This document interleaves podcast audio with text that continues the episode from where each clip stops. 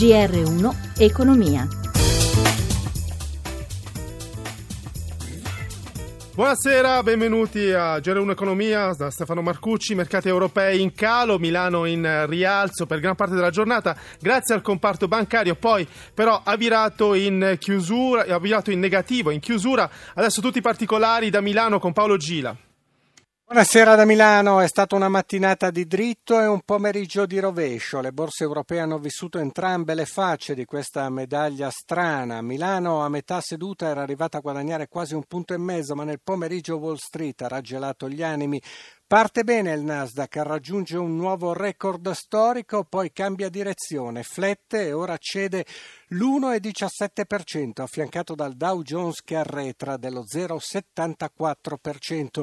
Nelle ultime due ore di contrattazione sui listini europei sono prevalse le vendite a ondate, queste le chiusure. Londra meno 0,69%. Francoforte ha ceduto lo 0,75, Parigi lo 0,19 e Milano ha chiuso a meno 0,25%. Alcuni acquisti sui titoli bancari hanno resistito per tutta la seduta, è il caso di Banco BPM più 3,25%, ma altri sono scivolati in territorio negativo. È il caso di UB Banca, Unicredit che hanno lasciato sul terreno circa mezzo punto. Molto deboli i titoli del comparto industriale, Fiat ha perso il 3,75%. 70%. In luce ancora il titolo del Sole 24 Ore che ha guadagnato quasi il 30%. Stabilità sul mercato dei titoli di Stato, lo spread a 180 punti base, il rendimento dei BTP a 10 anni al 2,30% e calma piatta anche per quanto riguarda i cambi con l'euro che incrocia il dollaro poco sopra quota 1,08. Allora saluto adesso Stefano Manzocchi, docente di economia internazionale all'Università Luis di Roma. Buonasera professore. Buonasera. Allora, parliamo proprio di banche. Oggi, professore, abbiamo visto il comparto in luce per buona parte della seduta di borsa. Oggi il ministro eh, Padoan, a margine dell'Ecofin, la riunione dei ministri economici d'Europa, ha incontrato la commissaria alla concorrenza Margrethe Vestager proprio per parlare del sistema bancario italiano, in particolare del salvataggio di MPS delle due Venete, Veneto Banca e Popolare di Vicenza. Vestager ha definito l'incontro costruttivo. Professore, questo è il segnale che si comincia a vedere qualche schiarita sulla crisi delle banche italiane?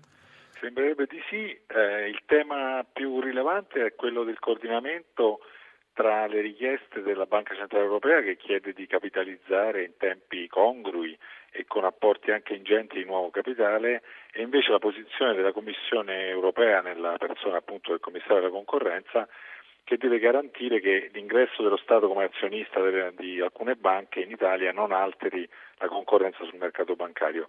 Poi naturalmente eh, la novità di questi giorni è un ammorbidimento della posizione della vigilanza della BCE rispetto al tema dei cosiddetti crediti incagliati, le cosiddette sofferenze che le banche italiane potranno gestire con tempi un po' più ragionevoli. Naturalmente la dossier MPS è già molto più avanti, quello delle banche venete invece è ancora in una fase iniziale. Cambiamo argomento. Secondo l'Istat in Italia sono un milione le famiglie senza alcun reddito da lavoro, cioè in cui nessun componente ha un impiego. Quindi sono nuclei familiari che vivono di rendite o di pensioni. Lo dicono le tabelle aggiornate del 2016. La situazione è sostanzialmente stabile rispetto all'anno precedente. Professore, ma questo non, significa che sia meno preoccupante o sbaglio? La situazione è grave, è grave perché naturalmente il tema della disoccupazione, che in parte è una conseguenza della crisi durissima che l'Italia ha dovuto affrontare per ben cinque anni tra il 2008 e il 2013, ma anche delle trasformazioni del mercato del lavoro con innovazione tecnologica che spiazza alcuni antichi mestieri. Pensiamo appunto, tornando al tema di prima, al comparto bancario dove ormai le operazioni di banca si fanno su internet. Allora questo tema del lavoro che eh, diciamo in parte scompare e magari ricompare in altre forme, in altri modi, si intreccia con quello della povertà.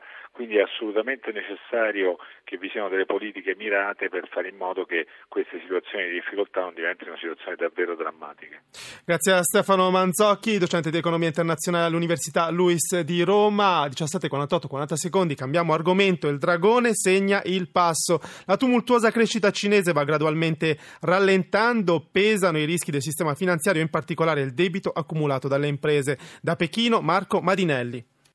La crescita dell'economia cinese resta alta, ma si sta gradualmente temperando per l'invecchiamento della popolazione e la transizione dall'investimento al consumo. È quanto riporta il rapporto semestrale dell'Ocse sulla Cina presentato a Pechino. Quest'anno, prevede l'Ocse, la crescita sarà del 6,5% in linea con gli obiettivi del governo cinese, mentre scenderà al 6,3% il prossimo anno. I rischi maggiori, secondo il rapporto, restano legati all'eccesso di credito alle aziende, soprattutto quelle quelle di Stato, i cui debiti ammontano ai tre quarti del totale delle imprese e sono al 170% del prodotto interno lordo. Va ridotta quindi, secondo l'Ocse, la sovraesposizione verso le banche, soprattutto delle aziende improduttive, in particolare nei settori dell'acciaio e in quello immobiliare. Anche se i rischi sono crescenti, secondo il rapporto il governo cinese è comunque in grado di gestirli. Infine, per quel che riguarda la spesa pubblica, l'Ocse consiglia al governo di Pechino di investire in settori ad alto rendimento come l'educazione, la sanità e la sicurezza sociale. Esportazioni è sempre più forte il, il, rapporto tra Italia e Germania. Nel 2016 gli scambi tra i due paesi hanno superato i 110 miliardi di euro. Tra le regioni a guidare le esportazioni verso nord è la Lombardia il servizio da Milano di Laura Troia.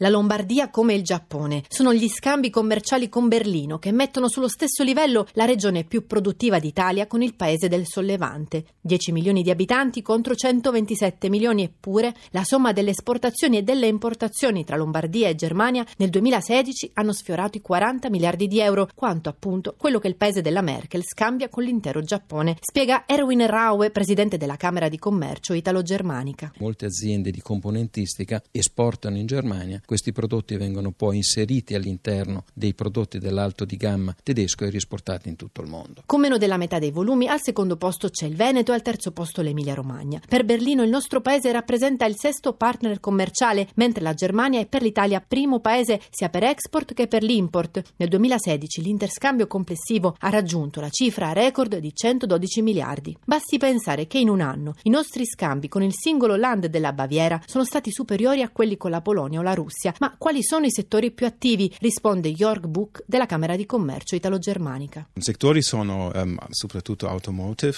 uh, macchinaria um, e farmaceutica chimica. Taxi, oggi l'incontro al Ministero dei Trasporti con Uber, la multinazionale delle corse prenotate online, mentre le auto bianche si preparano allo sciopero del 23 sarebbe ormai pronto il decreto di riordino del settore con nuove regole per il servizio di noleggio con conducente. Domani al Ministero sono convocate le rappresentanze dei tassisti con cui il governo ha da un mese un tavolo aperto. Noi ci fermiamo qui, grazie a Ezio Bordoni in regia, da Stefano Marcucci, buon proseguimento su Radio 1.